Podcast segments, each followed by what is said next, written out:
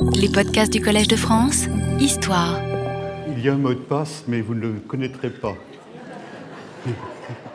Ce qui vous empêchera de connaître les secrets des Bédouins. Euh, vous savez qu'au-delà de 5, euh, en dessous de 5, ça ne marche pas. Profite. Vous avez dû recevoir à l'entrée euh, un tract anonyme que vous devez remplir. Euh, aucun huissier ne procédera à un tirage au sort et il n'y a pas de récompense. Je vous, préviens tout de suite. Euh, c'est simplement parce que l'administration se pose des questions de savoir pourquoi vous venez.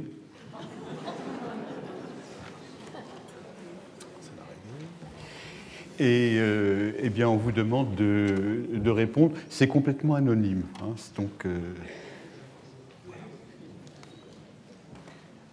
Voilà. Euh, vous, vous l'avez tous pris? Vous l'avez tous ou vous ne l'avez pas? Bon, voilà.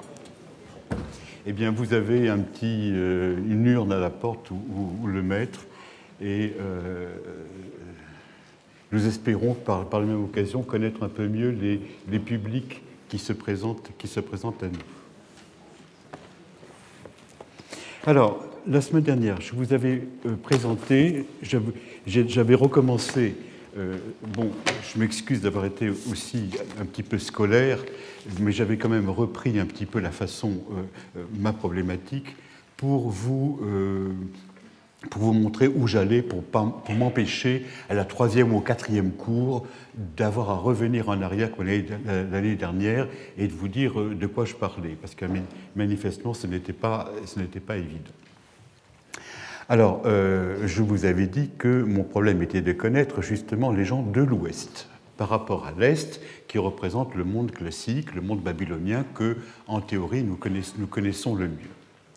Et euh, ces, gens, ces, bédouins, je vous avais dit que ce qui m'intéressait tout particulièrement, c'était de les voir au moment où ils se sédentarisaient, ce qui leur arrive périodiquement, pour savoir comment ils s'organisaient et comment ils essayaient de construire leur communauté. Alors, la leçon d'aujourd'hui auquel je suis arrivé, ça s'appellera des nomades sédentarisés, et je vous avais dit que ce qui euh, m'intéressait le plus, c'était de regarder l'exercice du pouvoir. Pourquoi? Pour une raison de commodité, c'est ce qui est le plus évident lorsque l'on regarde la documentation.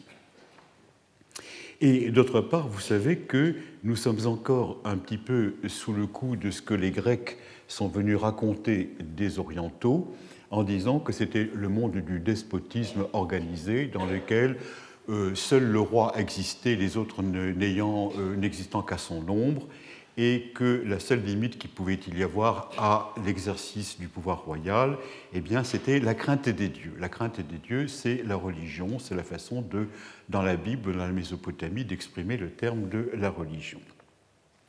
Alors, naturellement, la divination et la prophétie que nous allons voir euh, cette année, la divination et la religion étaient considérées comme le grand frein au despotisme.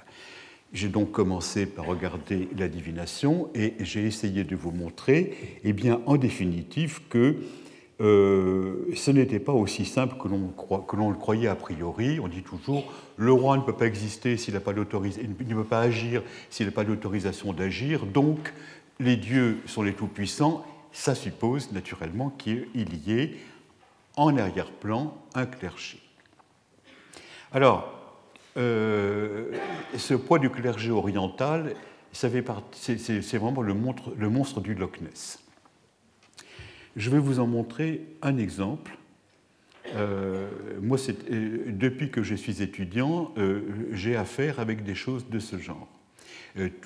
en réalité, cela vient du monde de la Bible ça vient du monde de l'Est, de l'Ouest, parce que c'est là où l'on voit un grand prêtre, c'est là où l'on voit l'opposition entre le pouvoir temporel et le pouvoir euh, euh, séculier. Et le relais, naturellement, s'est pris du côté d'Achour, où on ne comprend pas très bien comment se présente le roi prêtre, le clergé d'Achour par rapport aux, généraux, vainqueurs, etc.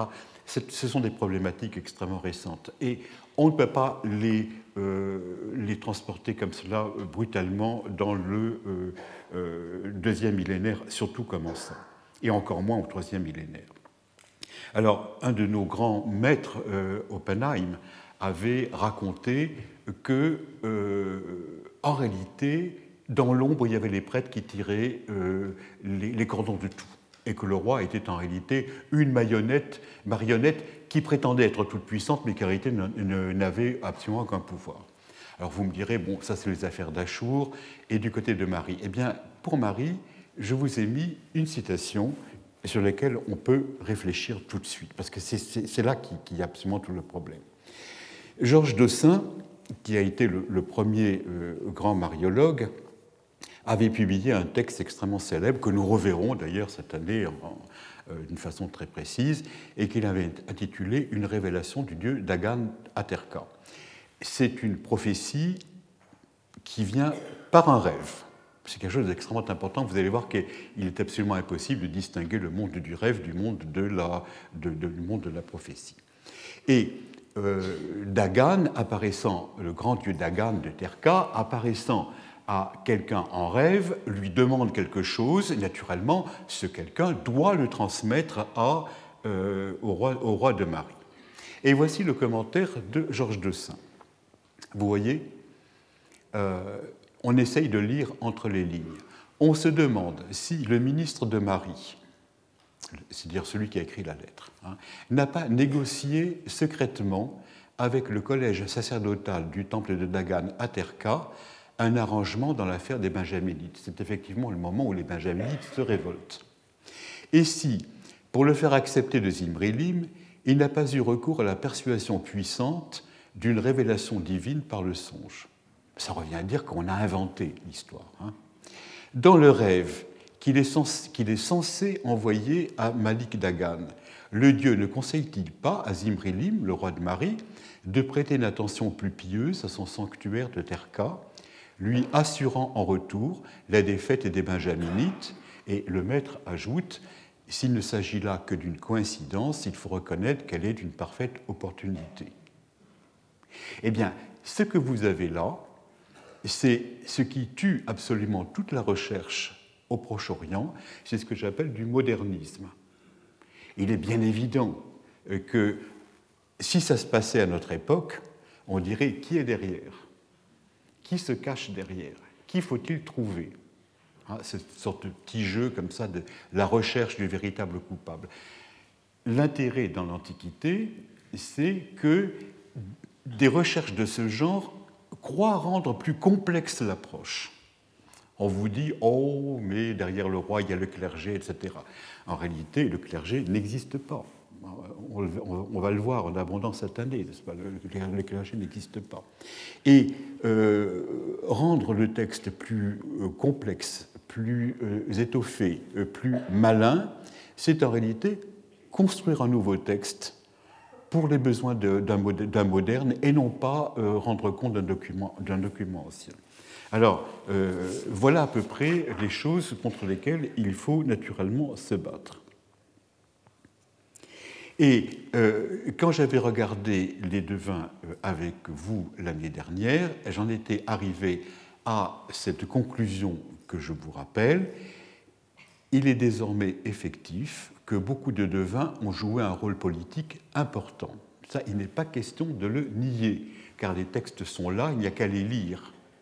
Euh, un devin comme Ascoudoum, vous, allez le voir tout de suite, a quand même été quelque chose qu'on pourrait appeler euh, Premier ministre, si vous voulez, quoi que ce soit Premier ministre qui s'intéresse à peu près à tous les domaines. Bon, ce qui fait beaucoup pour un Premier ministre. Euh, beaucoup de devins ont joué un rôle politique important à l'époque documentée par Marie. Il est sûr aussi que ce n'est pas en tant que devin qu'ils l'ont assumé. Le devin, euh, être devin, c'est un début de carrière. Ça met en selle les gens. Et puis ensuite, les gens deviennent quelque chose de particulier. Bon, alors, naturellement, j'avais pris comme exemple euh, l'exemple d'Askoudoum. Je vous le rappelle, Askoudoum, euh, je viens de vous en parler, c'est quelqu'un qui est un devin et que l'on voit Premier ministre pour un temps relativement court. Et cet homme, eh bien, c'est quelqu'un dont on, suit euh, relativement bien. Hein. On le voit arriver soit de Kalatum, soit de Shubatanlil, c'est-à-dire une des deux capitales principales. On le voit, là, il est devin. Il est devin et c'est certainement quelqu'un d'un rang relativement restreint. Il ne peut pas grand-chose à part sa technique. Il quitte le domaine central, et ça c'est extrêmement important parce que s'il quitte le domaine central, c'est que sa position de devin ne lui suffit pas il part à ce moment-là, loin du centre du royaume, vers euh, les, marges du royaume. Il arrive à Marie, là où est euh, roi un des fils du grand roi qui domine toute cette région-là, qui est toute la haute Mésopotamie. Et il vient rejoindre, il vient rejoindre deux de ses fils, qui sont déjà installés dans l'administration.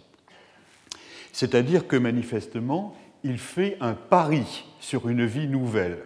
Et c'est ça qui est extrêmement important, c'est que si les devins et, se partageaient le pouvoir, il n'y a pas de raison qu'il ne reste pas à côté de la capitale, près du grand roi. S'il part, c'est qu'il veut une vie nouvelle. Il arrive là, et on ne sait pas trop à quel moment. Euh, on, voit, on, voit, bien que c'est un homme important, mais pas d'un rang extrêmement, euh, élevé, car il prend pour épouse une princesse royale de Marie, c'est-à-dire une des filles du roi Yardoumlim qui a été vaincue par Samsiadou. L'ancien roi de Marie a disparu en laissant une multitude de filles et euh, l'abondance des princesses euh, euh, mariottes sur le marché a un petit peu démonétisé la réalité. Et ne riez pas parce qu'on a les lettres de gens à qui on dit on va te donner une princesse de Marie comme épouse, et on a des lettres de protestation énergique en disant je mérite mieux, je mérite mieux. Alors, c'est ça qui est extrêmement important, c'est que c'est quand même une princesse royale. On la donne à un devin, donc c'est pas n'importe qui. Mais en même temps, c'est pas la fille d'un roi, d'un des premiers rois de. C'est pas une grande alliance. C'est bien, mais ce n'est pas une grande alliance. C'est comme se marier dans l'Ancien Régime avec une fille de bonne race, mais dont la famille a perdu la fortune. C'est quelque chose, quelque chose comme ça qu'il faut le comprendre. Et, aux surprises divines, la jeune fille délaissée qu'on a épousée voit son frère qui devient roi de Marie. Alors, d'un seul coup, paf, il devient, le beau-frère euh, d'un chef d'État. Et, à ce moment-là, euh, l'alliance prestigieuse devient effective et précieuse. Bon. Et on ne peut pas s'empêcher de penser quand même, comme ça se passe tout à fait à la fin du règne de Yasmaradou, que Askoudoum a senti le vent venir. Les gens qui réussissent, c'est ça, ils n'ont pas tellement de chance, ils se sont un petit peu fabriqués.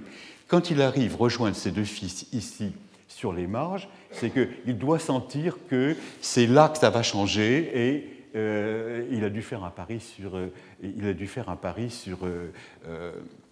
le, nouveau pouvoir qui va s'installer ici. Et une fois que le roi de Marie est revenu d'exil et qu'il a pris le pouvoir, eh bien, il se sert de ses rapports privilégiés avec son beau-frère et on le voit abandonner tout souci de divination pour devenir quelqu'un de une tête politique. Une tête politique. Et on le voit à ce moment-là faire quelque chose qui est certainement la réalisation de ses rêves, il commence à faire fortune. Pas du tout à organiser le culte, pas du tout à, euh, prendre de grandes initiatives politiques, pas du tout à gérer le royaume lui-même, il s'occupe à se constituer son patrimoine. Et c'est ça qui est absolument évident. On le voit très bien. Et euh, tout particulièrement, c'est lui qui met la main sur toutes les grandes terres benjaminites qui se trouvent euh, entre Terka et Marie, ici, au moment où il y a eu la grande rébellion des benjaminites. Et il acquiert quelques-uns des terroirs les plus riches du royaume. Quelques-uns des terroirs les plus riches. Bon. Et c'est lui qui s'opposera de la façon la plus, euh, la plus ferme à ce qu'il y ait la réconciliation entre les Bédouins de gauche et les Bédouins de droite, parce qu'il savait très bien ce qui allait arriver. Lorsqu'il y a eu la réconciliation, on a rendu aux rebelles leur dignité, donc leur terre. Et on a le courrier absolument furieux d'Ascoudoum qui est obligé de rendre les terres. Bon. Et il les a rendus d'une façon tellement dramatique qu'il a perdu le pouvoir. Naturellement, c'est le pouvoir de la paix, l'a gagné, donc le pouvoir de la guerre a perdu. Ascoudoum a rendu les terres et il a en même temps été démis du pouvoir. Et à ce moment-là, il devrait redevenir un devin. Pas du tout il va à ce moment-là se lancer dans le grand commerce international. Et on voit bien à ce moment-là qu'il a gardé, il a, c'est un homme qui a une grande fortune, et il va se lancer dans le grand commerce. Alors, avec Babylone, c'est-à-dire tout particulièrement Sipar, ici, il va euh, essayer d'avoir tous les biens qui arrivent de, de l'Irak du Sud pour les transmettre dans le Nord. Ça, c'est un premier point. On a encore des lettres très précieuses concernant cela, mais tout particulièrement, on le voit s'occuper du commerce avec Arkémiche qui est ici, vous voyez, aux confins même de la Turquie, de, la Turquie et de Carchemish à Marie par l'Euphrate, il y a quelque chose d'extraordinairement profitable, c'est le commerce du vin c'est le commerce du vin. Toute cette, région-là, c'est le domaine de la bière. On fait de la bière avec euh, des, de la date, avec de l'orge, avec à peu près une série de choses. Bon. Et toute cette région-là, c'est le domaine du vin. C'est le domaine du vin. On le voit très très nettement euh, d'après les textes. Là, on boit du vin, là, il n'y en a pas. Et euh, ici, le vin est un produit de luxe qui vient tout particulièrement. Alors, le grand domaine du vin, naturellement, c'est l'Anatolie. Et il s'occupe à ce moment-là de faire euh, du grand commerce et il fait une fortune, une fortune manifestement considérable. Il est en, en cheville avec quelqu'un qui est soit le Premier ministre, soit le chef des marchands, on n'arrive pas à savoir qui c'est, qui est à Carchemish. Ils se font des tarifs naturellement euh, privilégiés de part et d'autre, avec Sipar et avec Carchemish. Et quand on le voit Ascoudoum agir à ce moment-là, ce n'est jamais en tant que devin, c'est toujours en tant que notabilité d'un des principaux royaumes de, l'époque. Et il traite à ce moment-là euh, d'hommes installés avec hommes installés. Mais en même temps, mais en même temps, on se rend compte qu'il y a dans tout ce domaine-là une internationale des devins qui font du commerce. Et je peux vous dire qu'ils ne se repassent pas des secrets divinatoires. Ce n'est pas ça du tout qui les intéresse. C'est je vais te, euh, tu as tant de barriques de vin à, faire circuler, je vais te faire de la place sur un de mes bateaux. Et euh, last but not, least, euh, la fin d'Ascoudoum nous est racontée. Quelque part par là, le vent se leva, le frate gonfla et le bateau coula avec Ascoudoum dedans. C'est un transport de vin qui avait mal, tourné. Et naturellement, euh, celui qui apprend cela au roi de Marie trouve très amusant d'ajouter c'est quand même étonnant que Ascoudoum le devin ait pris euh, le bateau un jour défavorable. Ce qui montre bien, ce qui montre bien jusqu'à l'odieux, n'est-ce pas, que euh, son cœur et ses intérêts étaient ailleurs. Voilà à peu près pour, eux, euh, pour quelqu'un comme Escoudou. Sa carrière, qui nous est très très bien connue, est quelque chose d'extrêmement précieux, parce qu'on peut, au lieu de parler d'une façon a priori euh, de quelqu'un comme un devin, le remettre dans le concret de son histoire. Et on se rend compte que euh, bah, il y a une partie de sa vie où la divination est son gagne-pain, et une partie où c'est fini. Il fait autre chose. Alors, vous pouvez l'interpréter comme vous le voulez. l'art divinatoire est un marchepied qui, qui consiste à monter euh, toujours plus haut ou bien euh, il y a aussi quelque chose qui est constant dans la divination, le devin ne fait pas de divination pour lui. Quelqu'un ne fait pas, et on fait toujours la divination pour quelqu'un d'autre, pas pour soi. Alors, est-ce que c'est déjà ça, déjà ça qui existe? Rien ne permet de, euh, l'affirmer. Je pense simplement que euh, cet homme voulait faire, euh, des affaires et qu'il a trouvé des moyens d'y aller. Mais ce qui est très important, ce qui est très important, c'est que le devin, comme tout le monde, sa fortune dépend de sa proximité avec la personne royale et ensuite de ses apparentements. Et ce qui est extrêmement important, c'est de voir que les différents devins de part et d'autre du Proche-Orient avaient un réseau de circulation d'informations commerciales qui leur permettait de faire leurs affaires entre eux. Voilà, c'est des choses, euh, euh, ce que l'on peut dire. Euh, vous voyez que le roi n'a pas trop à craindre de cela, si ce n'est d'un point de vue économique. Le deuxième devin que nous avons, que nous connaissons bien, ben c'est celui de Itourasdou. Alors, Itourasdou, euh, vous voyez, c'est quelqu'un qui va faire, il est devin aussi, il est aussi devin à l'époque de antérieure à Zimrilim. C'est aussi quelqu'un qui va épouser une des filles de Yardounlim. Il rentre dans le même schéma d'alliance matrimoniale que Askoudoum. Il va épouser une des, une des sœurs, des futures sœurs, des sœurs du futur roi de Marie. Bon.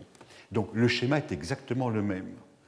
Quelqu'un d'important à qui on donne une, fille d'un certain rang, mais pas trop, et après, le, euh, ben, le beau-frère devient roi. Et à ce moment-là, Itourasdou prend tout de suite, dès que Zimrilim devient roi de Marie, le poste de gouverneur de la ville de Marie.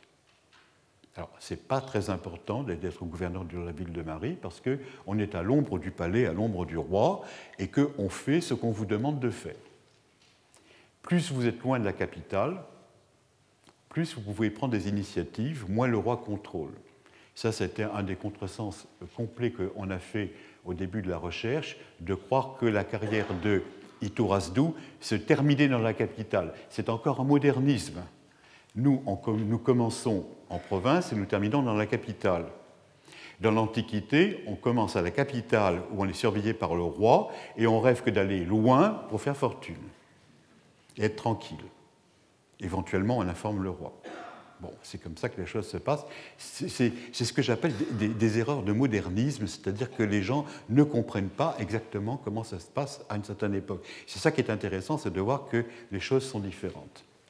Alors, une fois qu'il a été gouverneur de la capitale, eh bien, on lui a confié, on lui a confié d'être le gouverneur de Sagaratum, c'est-à-dire ici, et Sagaratum, c'est la forteresse qui ferme, qui ferme le royaume par rapport au nord. Voilà, tous les gens qui descendent par le Rabour, Sagaratum, ça signifie en, babylonien la, barrière, le blocage. Tout ça, ça ferme.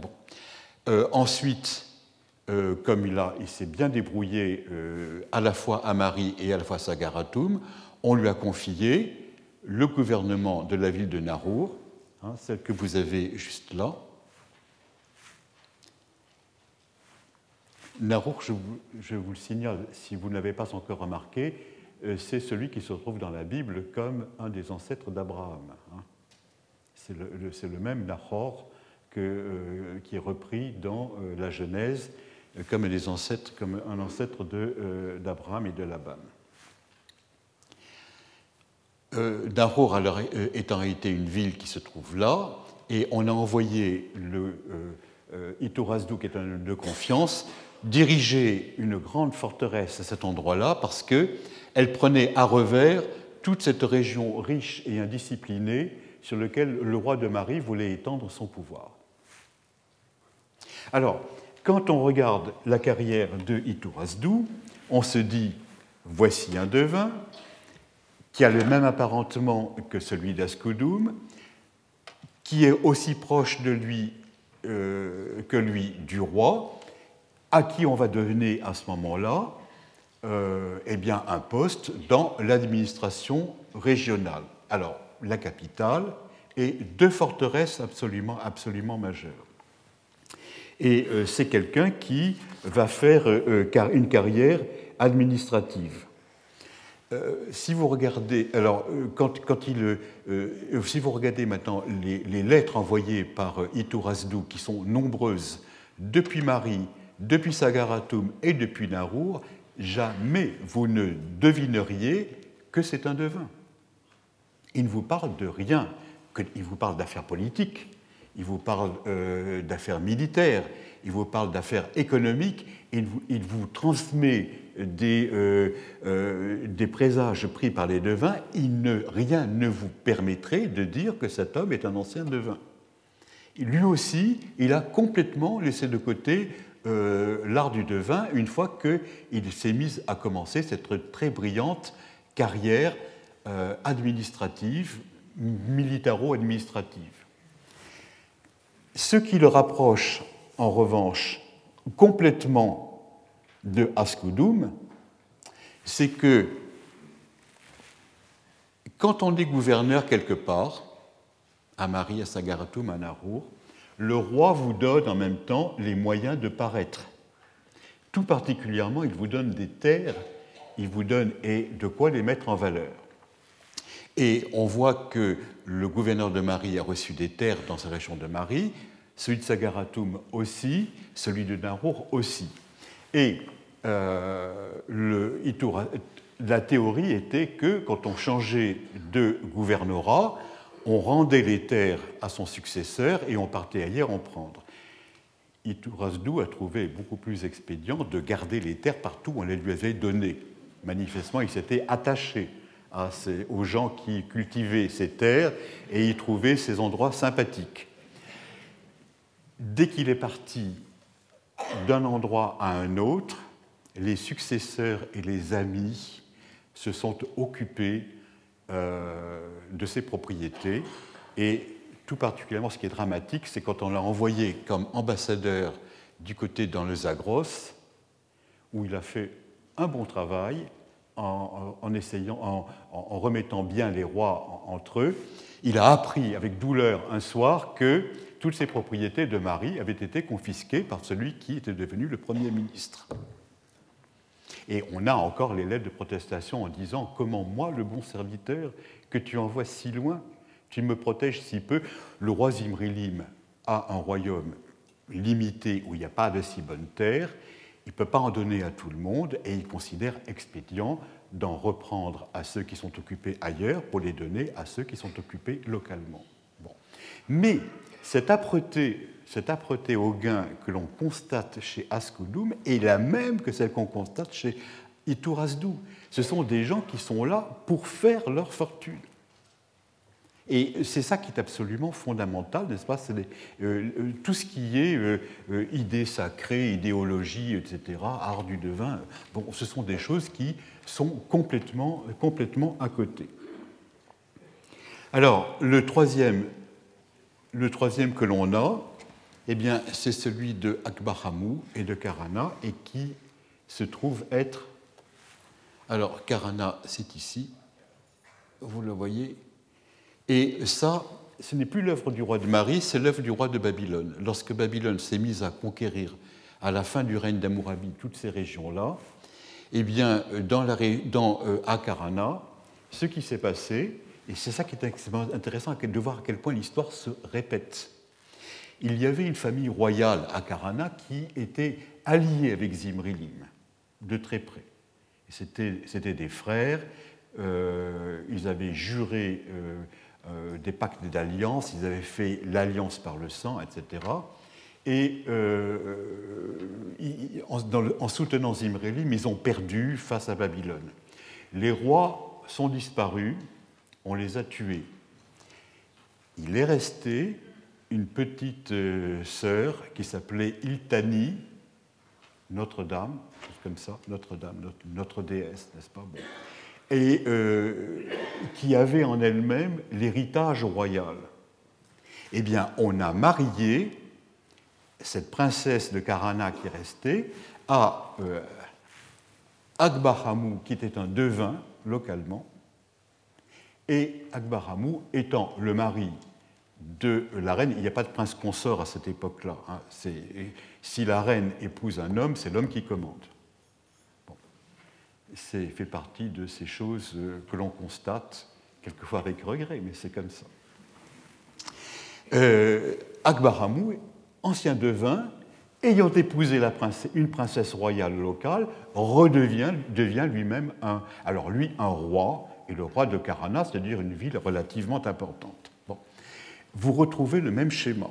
N'est-ce pas? Un devin, quelqu'un donc au-dessus des autres, il épouse une princesse royale et il fait ses affaires. Comment savons-nous que Akbaramou est un, est un devin? Certainement pas parce qu'il nous raconte, simplement parce qu'on a son sceau, et sur le sceau, il vous dit Akbaramou, fils de un tel, et devin. On est intéressé de savoir qui c'est un devin parce qu'on ne le saurait pas par ailleurs. Voilà encore un fait. Et puis, le dernier, le dernier que nous avons, je ne voulais pas marquer, mais c'est le chef de marchand, un chef de marchand du côté de Babylone qui devient roi dans le nord lui aussi fait partie d'un groupe de devins qui, est avec euh, Askoudoum.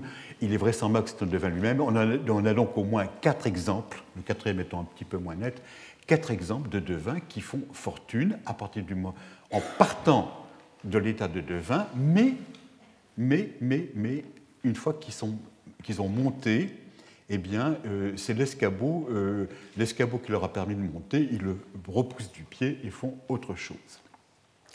Alors, vous voyez en euh, conclusion comment je considère les devins de cette époque-là. si on prend naturellement les cas les plus pertinents, les plus évidents, les, petits qu'on voit une fois en passant, on ne peut rien dire d'eux, bien sûr.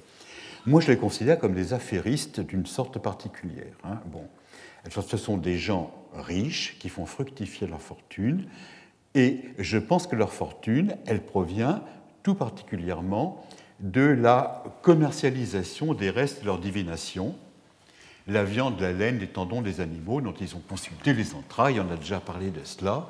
C'est-à-dire que les modernes sont un petit peu naïfs quand ils disent les devins sont là pour euh, euh, regarder les entrailles et donner des consignes.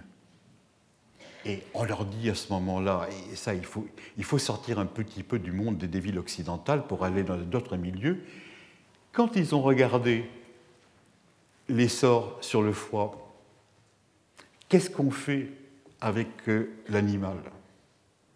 On ne va pas le laisser pourrir. Et on est dans des pays où rien n'est perdu.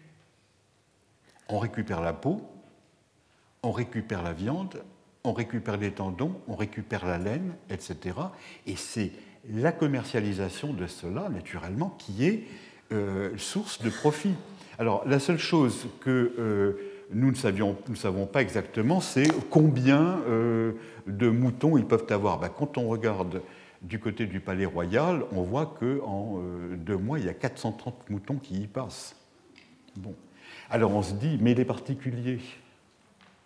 Eh ben, Les particuliers, ils ont certainement aussi envie de savoir ce qui devient ce qu'ils vont devenir. Donc ils interrogent eux aussi. Donc ils doivent laisser, ils doivent euh, tout cela. Bon. Et puis alors surtout, la grande inconnue, c'est de savoir quels sont les tarifs des devins.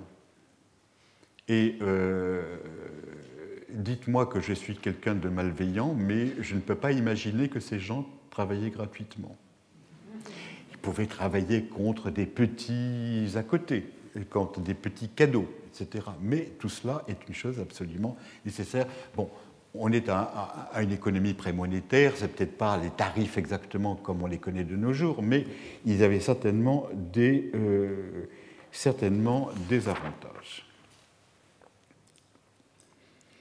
Alors, l'avis qu'on peut avoir sur les devins d'après les archives très riches qui les concernent, c'est que plutôt que de représenter un frein au pouvoir de l'époque, eh bien, moi je les considère que ce sont des gens qui ont les moyens de profiter du pouvoir royal. Il faut faire des choses tout à fait, tout à fait à l'envers. Et euh, quand j'avais poursuivi avec vous les analyses du monde des, devins, je le reprends d'une façon euh, plus synthétique que ce que j'avais, vous avais dit au cours de l'année dernière. Le devin, la divination sont en réalité une des conditions fondamentales de l'équilibre du groupe. Voilà, ça c'est une chose absolument fou. Un groupe où il n'y a pas de devin n'est pas constitué comme un groupe. Surtout que vous allez voir que le devin est quelqu'un qui. Euh, la divination est une réalité de l'Ouest et non pas de l'Est.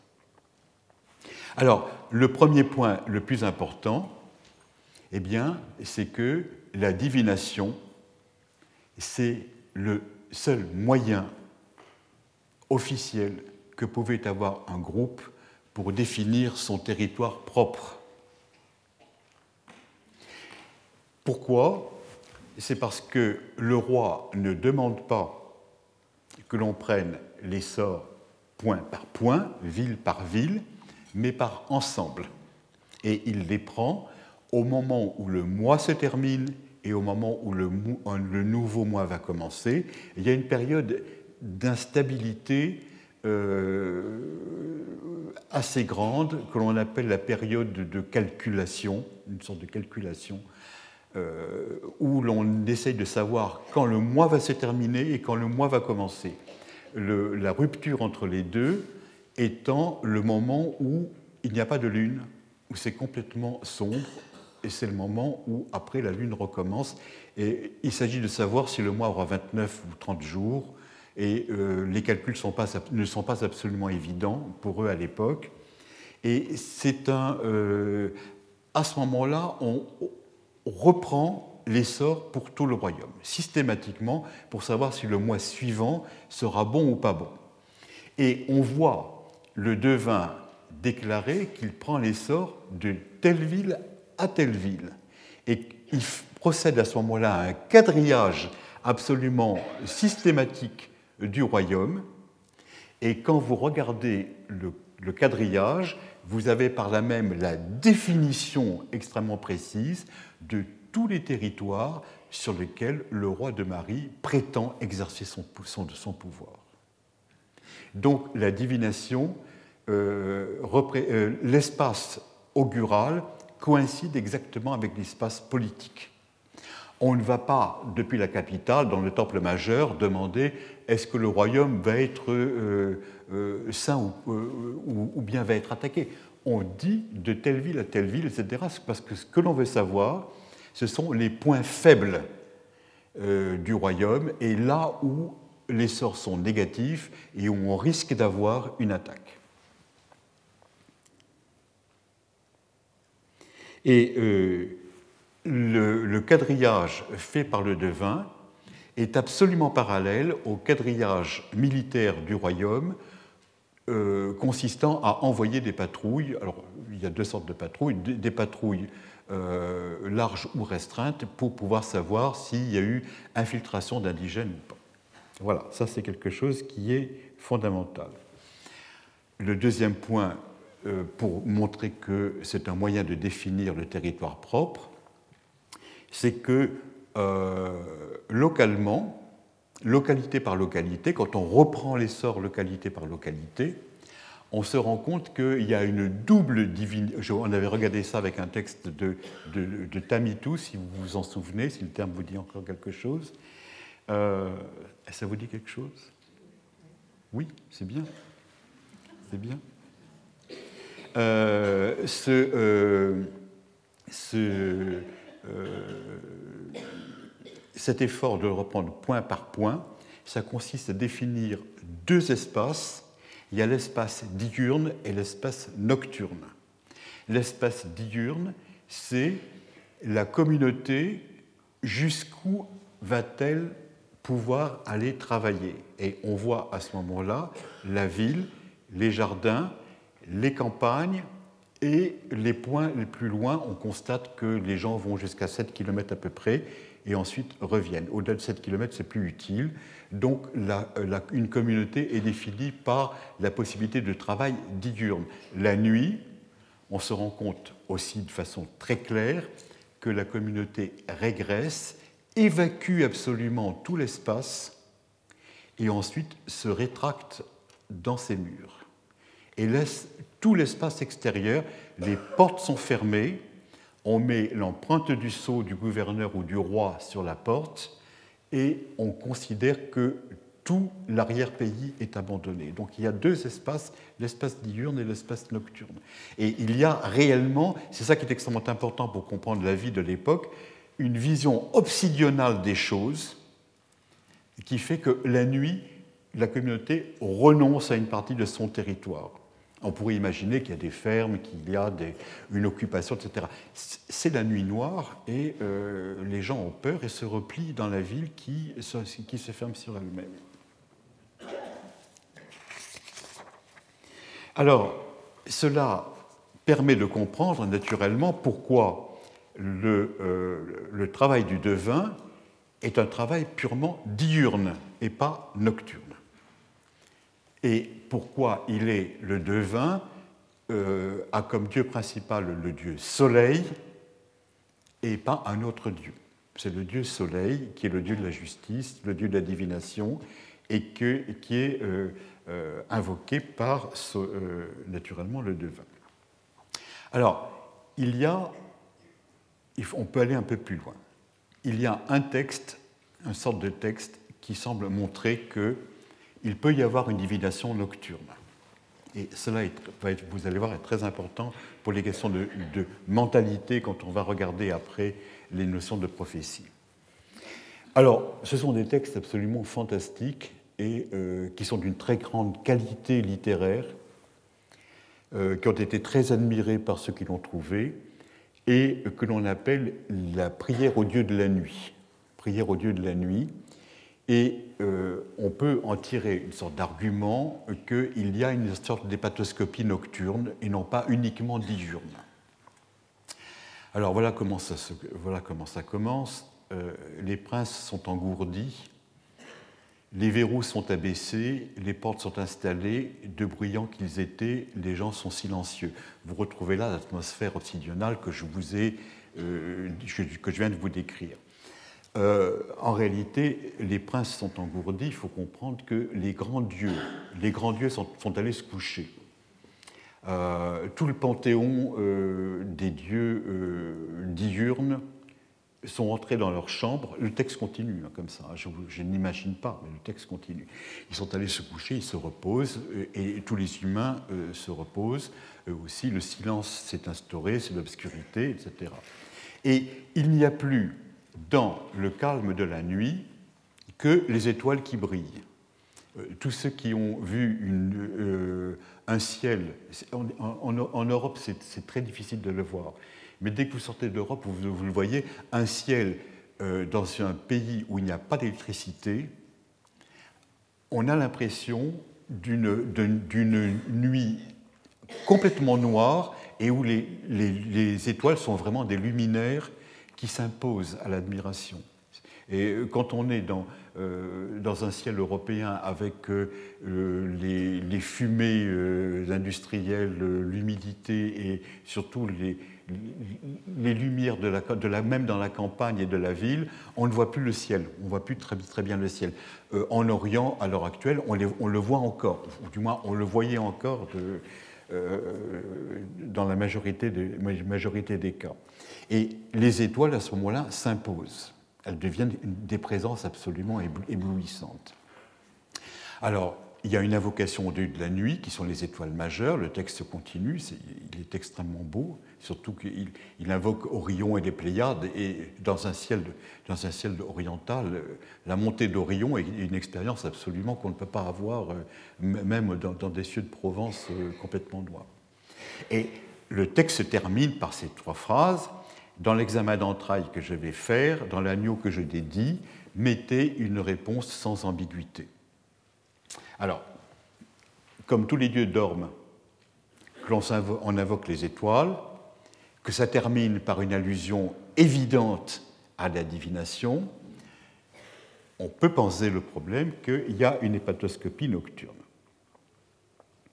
Alors, bon, on peut considérer que ces textes, ils appartiennent plutôt à l'Est qu'à l'Ouest. On pourrait dire que c'est une évolution du côté de l'Est. Il n'y a pas d'équivalent en Syrie c'est quelque chose qui est qu'on constate comme ça. Bon, ça fait partie de ces innombrables différences qu'il y a entre les deux domaines. Euh, c'est peut-être pas la façon la plus maligne de l'exposer. Il y a quelque chose auquel il faut faire attention, c'est que dans les rituels magiques, il y a la notion de sous les étoiles et quelque chose d'absolument fondamental. Et vous voyez la phrase qui, s'affiche, on laisse en général sous les étoiles les préparations magiques qui sont concoctées pendant la journée pour qu'elles se chargent pendant la nuit de ce que peuvent lui apporter les étoiles du ciel. Ça, c'est quelque chose qui est, euh, évident. Euh, le médecin, lorsqu'il a fait sa potion, la laisse reposer sur le toit et demande aux étoiles de lui de charger magiquement la potion. Voilà, ça c'est quelque chose qui, euh, qui, est très très très très courant dans les rituels. Alors on peut très bien dire, bon, eh ben, que dans un texte de ce genre, les grands dieux étant ailleurs, on invoque les dieux de la nuit pour que le, euh, euh, l'hépatoscopie que l'on prépare, hein, dans l'examen d'entrailles que je vais faire, la traduction n'est pas de moi, j'ai repris la même, euh, l'examen d'entrailles que je vais faire, ce que l'on prépare, lorsque le soleil sera, euh, euh, levé, eh bien, sera chargé de toute la puissance que les étoiles lui auront donnée pendant la nuit. Bon, c'est certainement comme ça qu'on doit interpréter le mieux.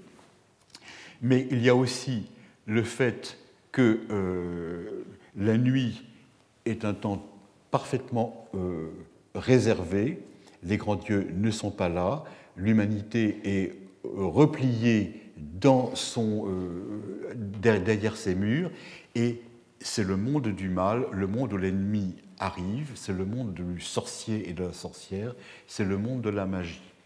C'est le monde de la magie.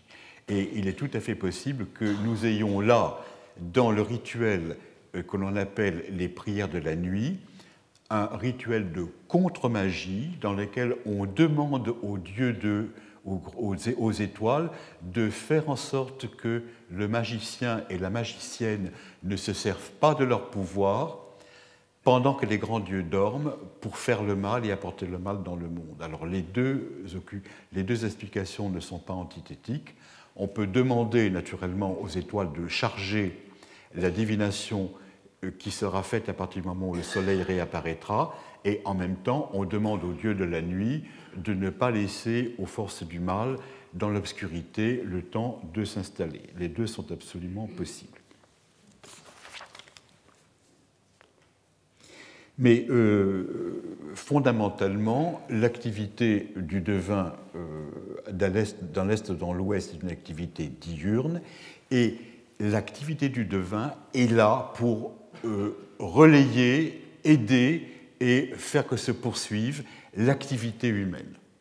Elles ne sont pas du tout antithétiques. Le, euh, roi n'a rien à craindre de cela. Euh, si les hommes peuvent faire des choses, c'est que le devin est là pour les aider. Le deuxième point, pour montrer à quel point le devin est au service du groupe, c'est que, et ça c'est une énorme différence avec le monde biblique, une énorme différence avec le monde biblique, vous le verrez aussi du côté de la prophétie, plutôt que des directives qui le contraignent, le roi reçoit du devin des assurances divines et des confirmations que son action ne doit pas être entravée par la mauvaise volonté divine. Le message que le devin apporte est un message positif. Un message positif. Il n'y a pas l'équivalent de ces mises en garde disant euh, euh, attention, si tu fais cela, Dieu va se, euh, venger de toi, il va être passé du côté de l'ennemi, etc. Ça n'existe pas du tout. Quand, quand ça ne marche pas et que le devin trouve quelque chose de négatif, on lui fait reprendre l'essor. On lui fait reprendre l'essor. Et euh, c'est pour ça qu'il y a tellement de pauvres euh, agneaux qui y passent, n'est-ce pas? C'est que euh, si le Dieu n'est pas content, le principe c'est que l'agneau est un agneau de sacrifice. Le sacrifice permet de savoir ce, que pense la divinité. Mais plus vous offrez de, de sacrifice à la divinité, plus elle va être satisfaite. Donc à partir d'un certain moment, ce n'est pas une question de statistique. Si, on a, si il y a 19 noms, il faut bien y avoir une fois où la divinité va dire oui, c'est parce que si on a offert 19 moutons à la divinité, elle est satisfaite et le 20e, elle dit oui. Et ça, c'est quelque chose qui est, là encore, en rupture absolument complète avec une mentalité moderne. Un moderne va vous dire, sur 20 fois, il y en a bien une qui sera bonne. Quelqu'un dans l'Antiquité vous dira, on veut savoir au bout de combien de temps la divinité est satisfaite. Et ça, c'est le heurt, c'est le heurt entre un esprit scientifique et quelqu'un qui croit réellement à la divinité. Le grand problème, quand on essaye de comprendre la mentalité mésopotamienne, c'est que vous avez affaire à de vrais croyants qui sont étudiés par de vrais incroyants. Voilà.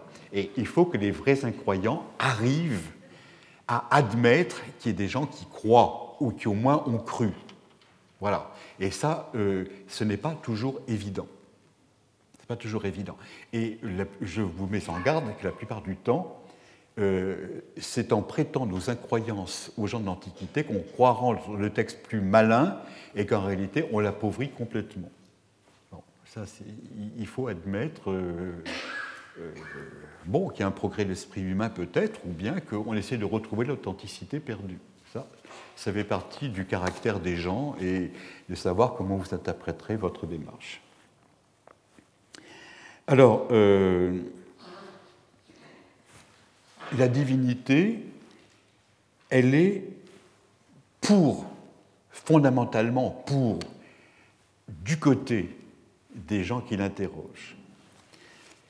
Le drame, le drame naturellement, c'est que les communautés humaines ne s'entendent pas. Et quand vous avez deux communautés adverses qui interrogent deux divinités complices, chacune va répondre oui à chacun. Et naturellement, les, les deux communautés vont s'opposer non seulement par les armes, mais par leur raisonnement euh, intellectuel et divin. Et vous allez avoir le choc humain va se doubler par un choc divin. Et la question, naturellement, devient très intéressante parce qu'on va voir, eh bien, non seulement quelle est l'armée la plus forte, mais quel est le Dieu le plus fort. Et c'est ça qui est important. Il n'y a pas, dans, à ces époques-là, la croyance dans, à un monothéisme disant Mon Dieu existe, les autres non. Chacun sait très bien que son Dieu existe, mais que les autres aussi. Et c'est là ce qui va se passer. Alors, si vous regardez dans le monde biblique, par exemple, et c'est toujours intéressant de regarder un petit peu euh, la Bible parce que ça sert un petit peu de relais entre la Mésopotamie et nous, hein, voir un petit peu quels sont les états intermédiaires. vous avez dans les récits bibliques cette idée que le conflit humain se double d'un conflit divin. Vous en avez, par exemple, vous le pensez ou vous ne le pensez pas? J'espère que mon collègue Thomas Romer vous l'a prouvé. Voilà, regardez un exemple. Exode 7, 10, 11. Aaron, pas Moïse, c'est Aaron. Hein, c'est mieux que de demander à quelqu'un de faire ça à la place.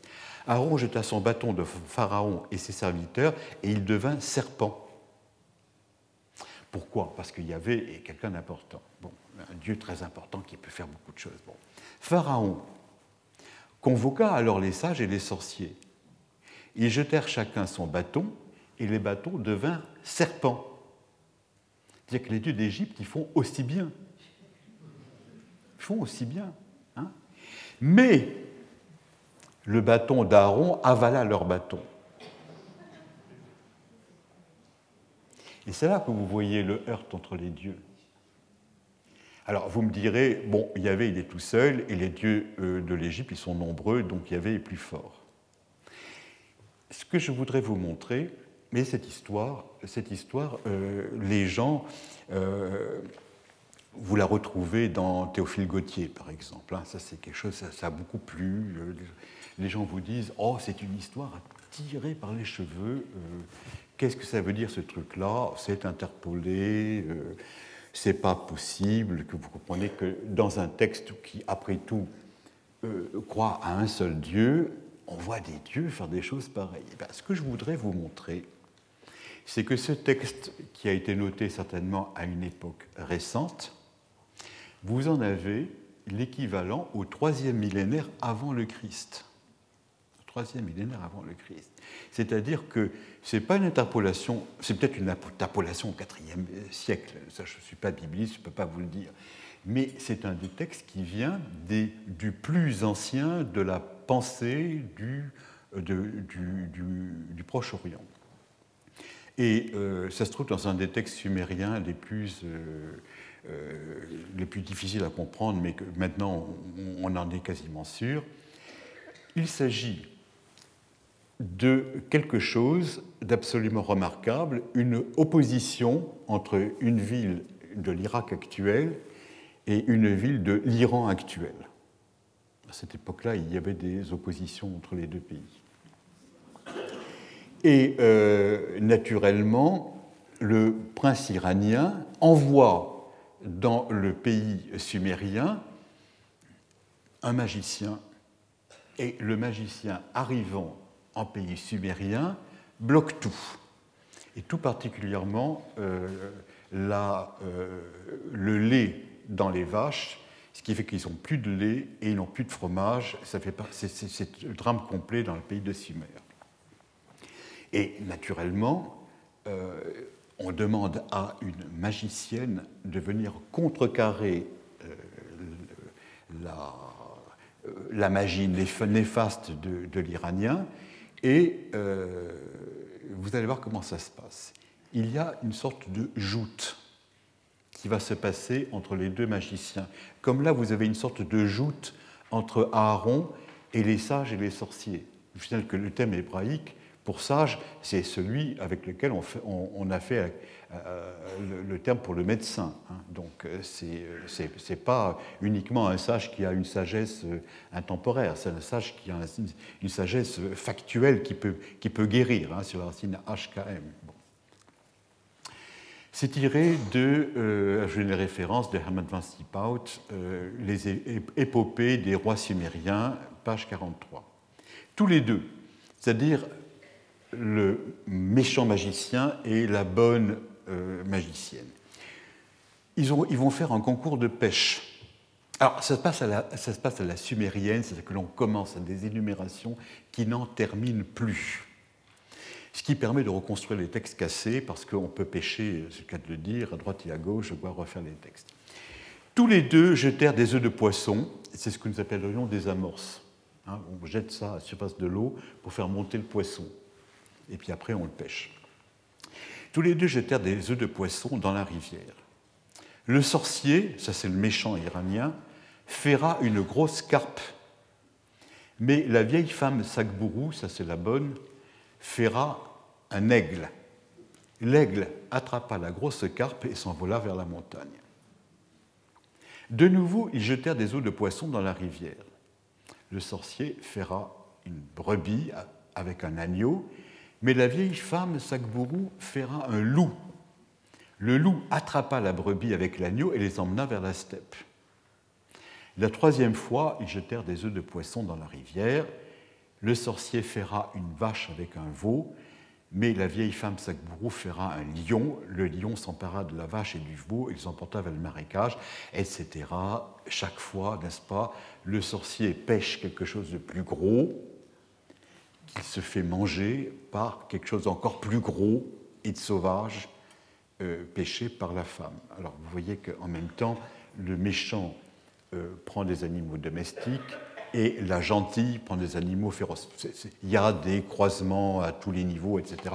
Ça continue, ça continue jusqu'au moment où enfin la vieille femme Sakbourou tue le sorcier, la pêche s'arrête et la paix revient parmi les vaches du pays de Sumer. Voilà. Alors voilà, voilà, à peu près, voilà à peu près ce qui se passe.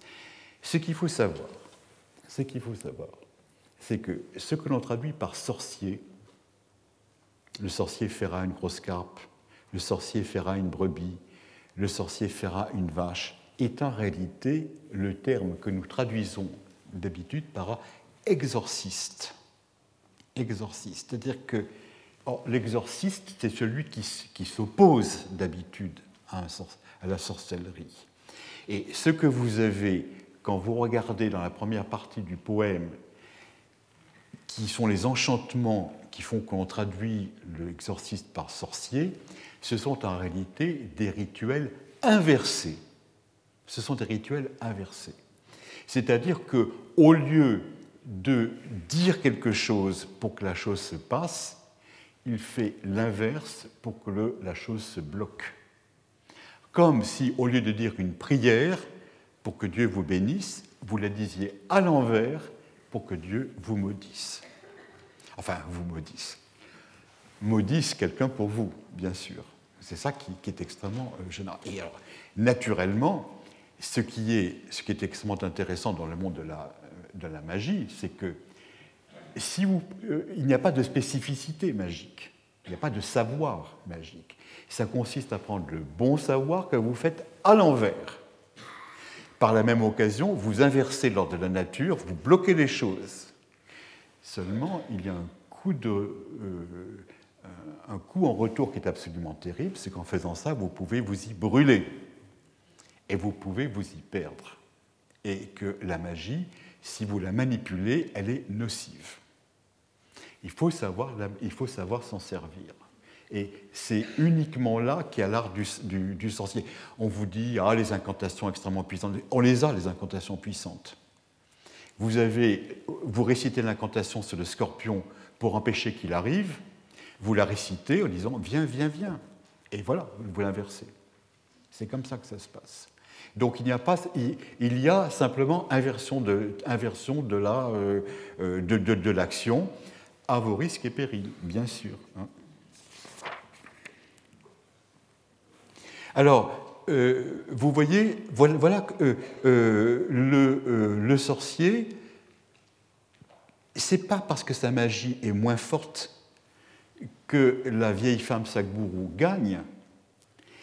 La vieille femme Sagbourou, elle est aidée en réalité par le dieu soleil qui lui envoie sa force, alors que le sorcier, il n'a que sa volonté à lui tout seul, sa volonté perverse de faire le contraire il y a un homme isolé, réduit à sa puissance personnelle, face à quelqu'un qui a la Dieu avec lui. Et alors, si vous reprenez euh, le passage de Exode 7, vous en avez parfaitement à ce moment-là la clé.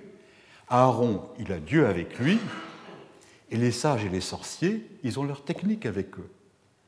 Ils sont seuls. C'est pour ça qu'ils arrivent pratiquement, là ils se débrouillent mieux quand même que dans, le pays de Sumer. Ils arrivent au même résultat, mais le résultat d'Aaron mange le résultat des autres. C'est là que vous avez. Et alors, vous allez voir, lorsque l'on prend des sorts de part et d'autre, à Marie à Babylone, à Marie à Eshnouna, les, les, les, devins s'opposent, les dieux s'opposent aussi. Et on a pour la première fois les affrontements divins. Un dieu est toujours de votre côté, naturellement. C'est pour ça qu'il y a des oppositions d'éviter. Mais il peut arriver que le dieu lâche sa communauté.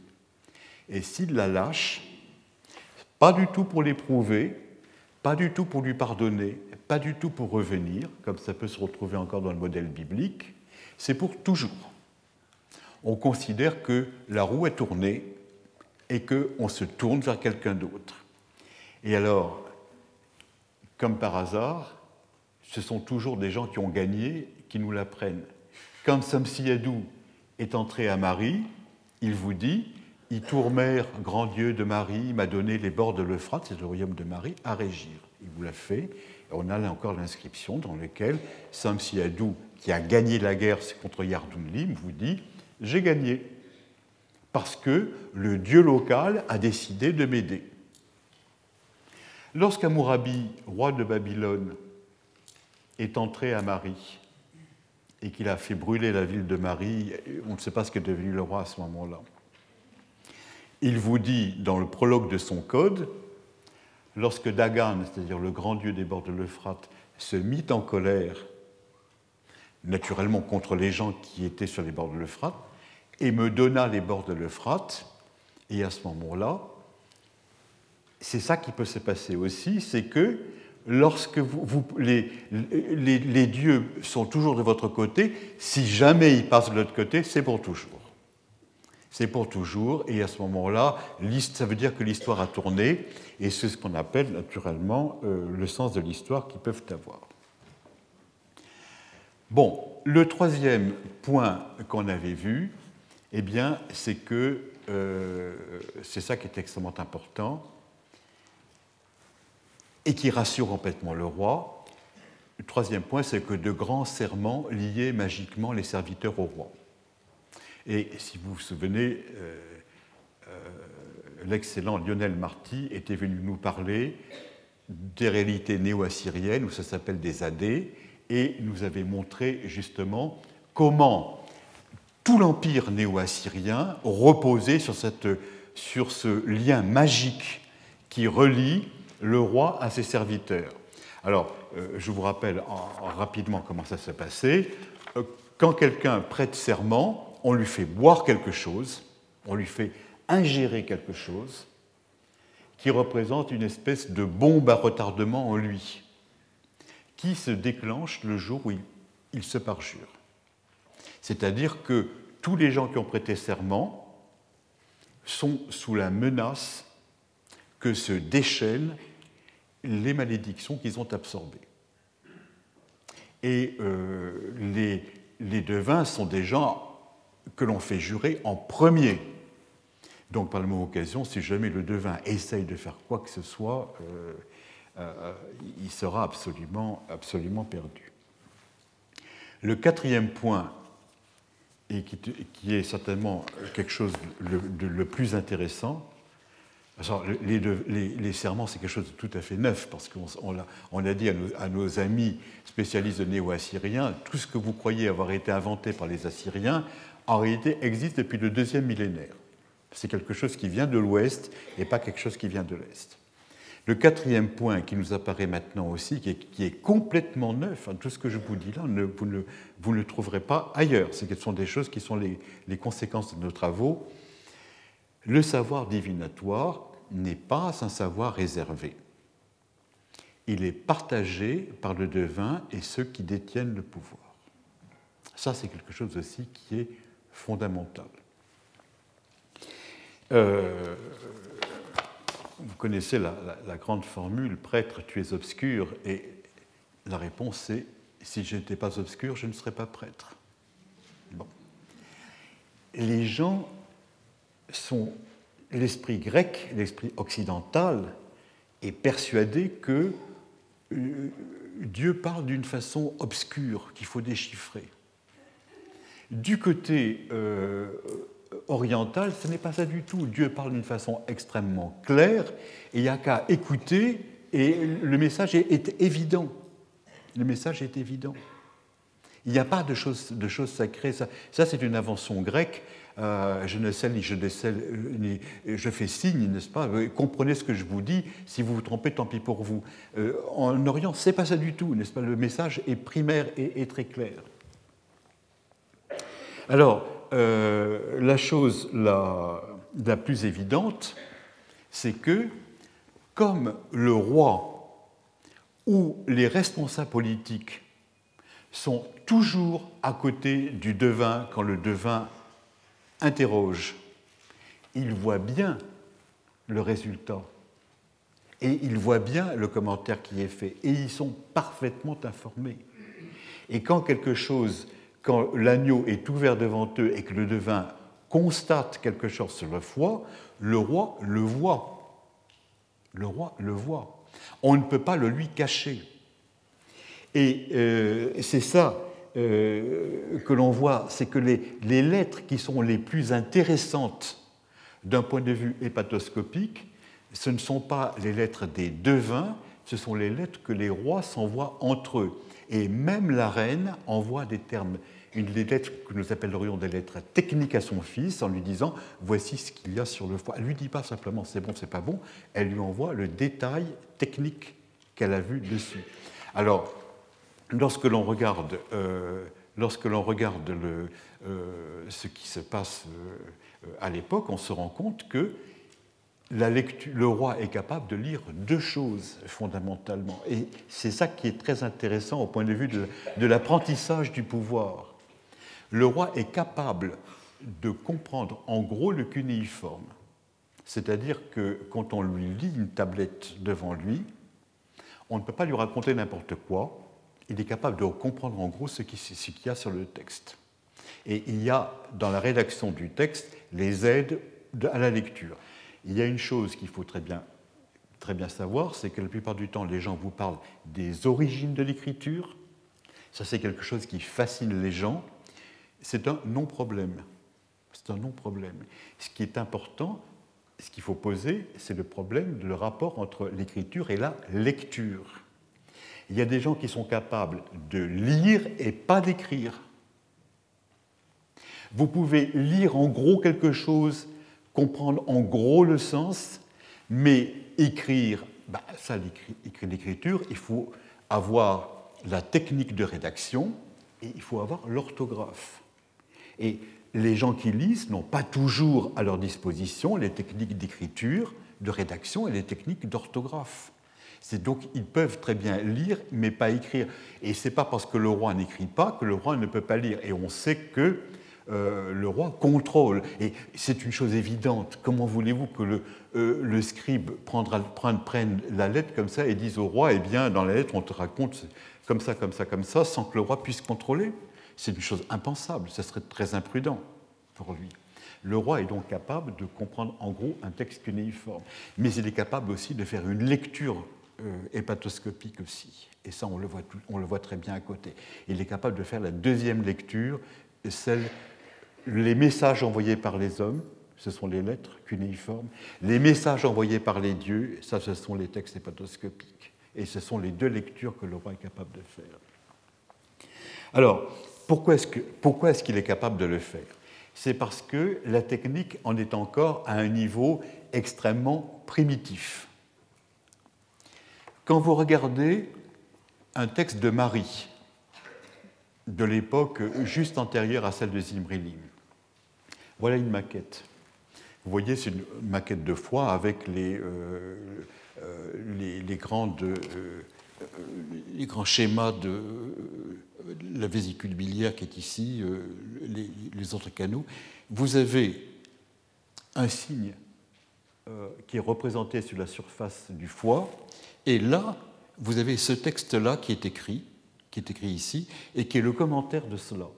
Et vous avez écrit ensuite, ça c'est l'oracle du l'empereur Shulgi euh, qui a déposé son, sa couronne.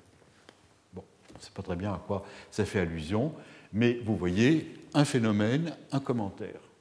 C'est comme ça que ça se présente à l'époque ancienne. vous voyez une chose sur le foie et vous en avez, vous comprenez tout de suite.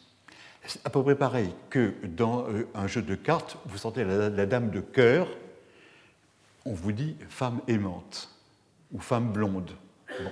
Immédiatement, le symbolisme s'impose. Voilà, c'est primitif. Mais à côté, vous avez un art plus compliqué, dans lequel on vous regarde les combinaisons des cartes entre elles. Et on vous dit, oh, la dame de cœur, elle est accompagnée de telle carte, etc., elle est dans tel contexte, ça veut dire telle chose, etc. Bon. Et c'est ça qui se passe au premier millénaire, où vous avez un foie, alors ça c'est une maquette de foie, vous avez toujours, vous voyez ici, vous avez toujours vous avez toujours la, vésicule biliaire par rapport ici, là vous l'avez ici. Hein, bon. Et puis vous voyez ce qui se passe, le foie est divisé en petits euh, rectangles, il y a des divisions qui vont dans ce sens-là, puis dans ce sens-là, et chaque fois, là, vous avez une inscription qui vous dit si à tel endroit vous avez telle chose, ça signifie telle autre chose. Au premier millénaire, vous avez des choses qui sont devenues extraordinairement complexes et il n'est plus possible à ce moment-là, par la consultation naïve, de dire quelle est euh, la divination. De la même façon que vous pouvez savoir le symbolisme des cartes, mais vous ne pouvez pas savoir toutes les combinaisons qui peuvent avoir. Ça, c'est le, problème du mage qui, vous tire les cartes et qui vous dit bon, ben, telle combinaison, ne croyez pas que, parce que ça veut dire telle autre chose. Et il est bien évident que ça, ça représente quelque chose de extraordinairement complexe. Car tout ça, c'est accompagné d'une énorme littérature de commentaires, et les commentaires, il faut les lire et les comprendre. Et en commentaire explicatif, il n'y a rien de plus compliqué à comprendre. Il faut savoir, il faut être guidé. D'autre part, autre point, à l'époque ancienne, l'hépatoscopie, c'est-à-dire que quand vous avez quelque chose comme ça, il n'y a que ça. Il n'y a que ça. C'est-à-dire que quand vous sentez que les dieux vous parlent par un présage quelconque qui se passe euh, autour de vous ou par un rêve ou chose de ce genre, etc., il faut recourir à une interrogation de ce genre, regarder les signes les uns après les autres et pour savoir ce que veulent dire les signes que vous avez, que vous reniflez un petit peu autour de vous. Mais à l'époque où l'interrogation est devenue extraordinairement complexe comme cela, vous avez en même temps à côté toute une série d'autres divinations qui viennent s'ajouter. Vous avez les interrogations par les phénomènes fortuits si vous avez rencontré telle chose, si vous voyez telle plante qui pousse, si vous voyez euh, tel événement qui se passe dans la rue, etc. Vous avez en plus tous les présages astrologiques qui viennent s'ajouter. C'est-à-dire que non seulement vous regardez les événements fortuits, mais vous avez aussi les positions des astres. Et puis ensuite vient se surajouter après, naturellement, la science des jours fastes ou néfastes, laquelle est scellée et c'est toute cette combinaison qui permet de ratiociner et d'aller dans le détail. Et à ce moment-là, l'individu particulier n'a plus les moyens, n'a plus les moyens de faire par lui-même euh, sa propre divination. Il faut qu'il recourt à un spécialiste. Et on le voit d'une façon évidente, si vous vous souvenez de ce que Lionel Marty vous avait exposé le roi envoie un courrier avec une question à des devins qui regardent tous les aspects de la divination et qui lui disent, eh bien, c'est possible ou c'est pas possible, et en, général, ils arrivent à des réponses contradictoires. Ils disent, en gros, c'est peut-être possible, mais c'est possible pour tel aspect, ce n'est pas possible pour tel autre aspect, etc. Et c'est là où nous avons vraiment la technique qui apparaît et nous avons une classe particulière de savants qui se crée et la situation n'est plus la même. Le roi qui dirige l'État, qui est un chef de guerre, n'a plus les moyens d'être son propre scribe. Euh, hépatoscopiques ou divinatoires, ou, etc. Et il a à côté de lui des gens qui sont payés pour observer les étoiles en permanence, pour observer le monde en permanence, ou le foie, etc., et qui lui font des synthèses. Et c'est à partir de ces synthèses que le roi arrive à s'en sortir. Alors, euh, euh, le monde, le, monde, le monde n'est plus le même. Le monde n'est plus le même. Il faut absolument euh, considérer qu'on est passé d'une chose à une autre.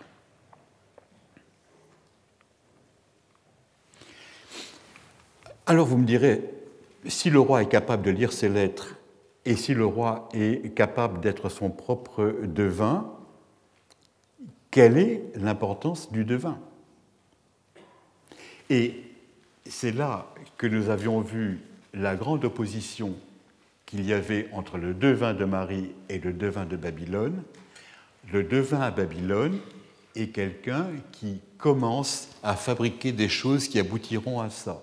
C'est-à-dire qu'il commence à serrer de grands questionnements de l'univers euh, et euh, de la configuration du foie, et qu'il crée un savoir extérieur à lui-même auquel il va se référer et qui lui permettront de prouver ses dires. Parce que le problème, c'est qu'à partir de ça, on peut prouver des choses. On dit, bon, comme il y a ça, il y a ça. Et c'est l'antagonisme des différentes techniques qui font qu'il euh, y a incertitude. À l'époque de Marie, à Marie, le devin, il est différent de celui de Babylone par le fait que il, il ne veut pas un savoir de ce genre. Et c'est en cela qu'il est absolument irremplaçable. C'est qu'il en est encore à un stade chamanique. Il a en lui quelque chose d'absolument irremplaçable. Il est capable d'établir le contact entre le divin et l'humain. Et ce contact, il euh, l'établit d'une façon extrêmement précise par le fait qu'il est apte à faire le, questionnement. Le roi est capable de voir le résultat, mais il n'est pas apte à poser la question. Et c'est ça qui est absolument important. Et il y a euh, à Babylone déjà en marche l'écriture d'une sorte de grammaire des signes qui va faire introduire une sorte de, scientificité dans la réponse aux questions qui vont être posées, alors qu'à Marie, on voit le devin appartenir encore au monde obscur de la prophétie. Et à côté, on le voit d'une façon massive, par le fait qu'à côté du devin de Marie, il y a quelqu'un qui est un prophète et qui prend la, la, parole et qui, au lieu de répondre par des oui ou des non, comme le fait le devin, il tient un discours qui amplifie le oui et le non et qui permet de comprendre le concret du futur. Et ça, c'est une opposition absolument fondamentale. Et c'est extrêmement intéressant de voir que du côté de l'Est, la prophétie disparaît de plus en plus, se devient une peau de chagrin et qu'il n'y a plus que des choses de ce genre qui tendent vers une sorte de scientificité de l'exposé. Alors, c'est peut-être une science fausse, si vous voulez, mais enfin, en tout cas, une démarche scientifique, dans la mesure où on prouve ce que l'on dit, alors que du côté de l'Ouest, il va y avoir absolument l'inverse, on va perdre petit à petit la divination, on va la multiplier, si vous voulez, mais on va, décrocher de ce genre de divination technique et on va amplifier, on va amplifier la prophétie. Et c'est là qu'on se trouve devant un domaine absolument nouveau, qui est le monde ouest, euh, ouest sémitique, et qui est certainement à l'origine même de la divination, euh, telle que l'on voit, encore à Marie. Alors, c'était comme cela que je voulais vous introduire au monde de la prophétie.